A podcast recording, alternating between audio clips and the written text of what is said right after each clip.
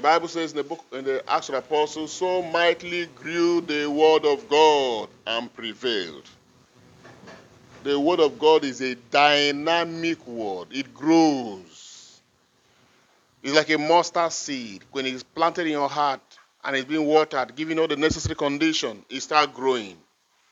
As it grows, how does it grow? It grows by the revelations that you begin to receive.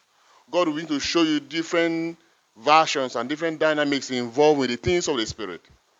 And on account of these spiritual revelations and knowledge that comes, your faith is equally increasing. Your capacity is increasing. You can do more things for God. You are more convinced than others who are still on the superficial. So the nature of the word of God is that it must grow in your heart.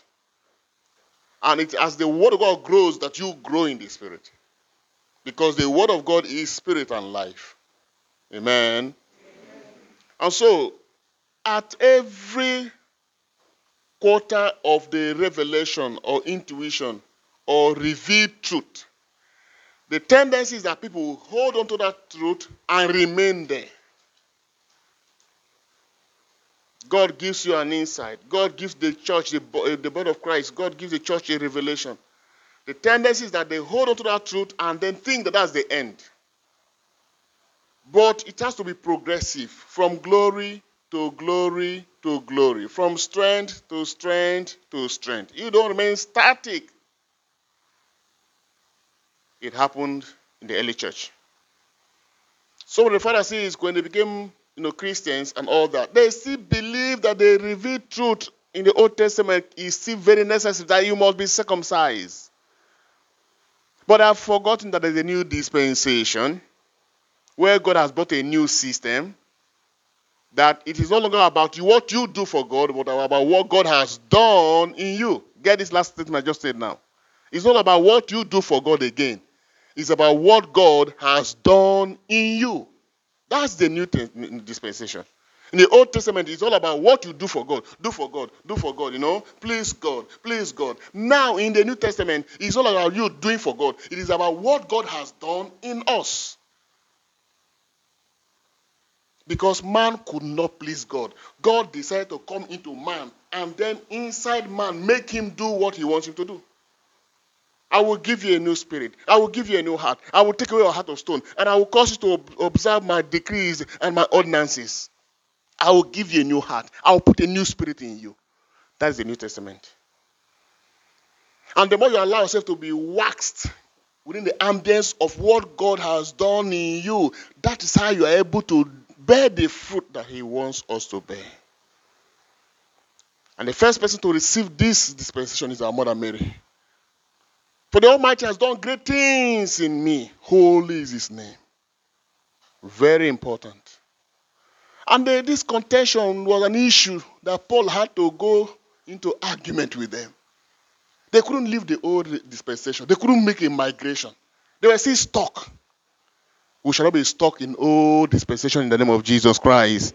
And that's why, because it's progressive in the gospel, Jesus said, any branch in me that bears no fruit, my Father casts away. You must bear fruit. You must grow in this dimension.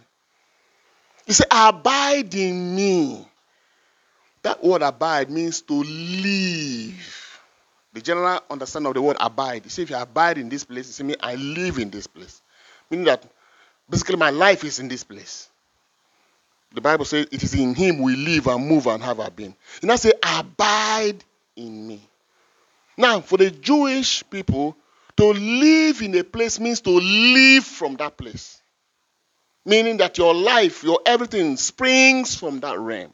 So it's in that context that Jesus is using this word abide here. He said, if you abide in me, meaning if you live in me and live your life from me, draw your life from me. He said, just as I myself, I live because I draw life from the Father. He who is me, draw life from me.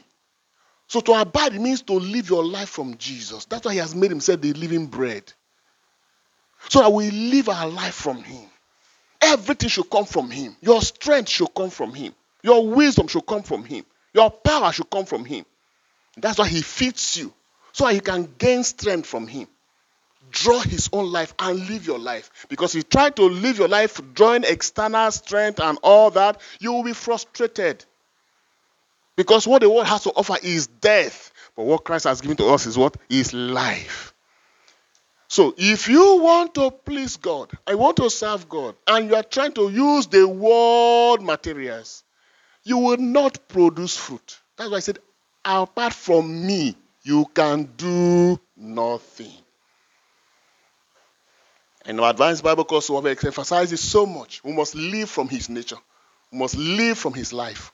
We must live from his spirit, which he has deposited in you, which is the great work of God's investment in you. On account of his nature, you have his nature inside of you. You can resist sin. You can live above every operation of the devil. Every operation of the world, you are too convinced to be led astray. On account of his life, you don't cry and say, God, do something. He has done something because when he gave you his life, he gave you his own key to accessing everything. On account of his spirit, you know you have access to divine information. God can minister to you and give you new levels of glory. You are no longer caught up in ignorance or in doctrine and arguing like those people that Paul had to engage in the first reading.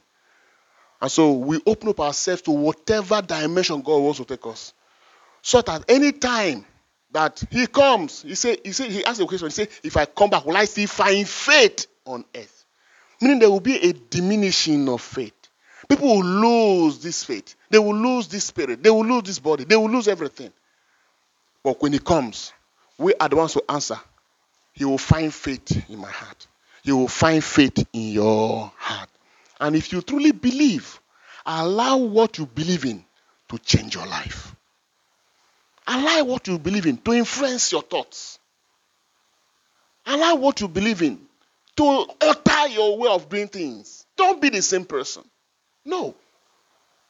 Allow him to change the way you think, the way you do things, the way you look at life. No. Let him change it. So you can be like him, because that's the big project. So before he comes, inside you, you are already like Christ. You love like Christ. You forgive like Christ. You are fearless like Christ. You are devoted to prayers and righteousness like Christ. He can say, good and faithful servant. The Bible says when he shows up, we shall see him and we shall be like him. That's the bigger project in all this.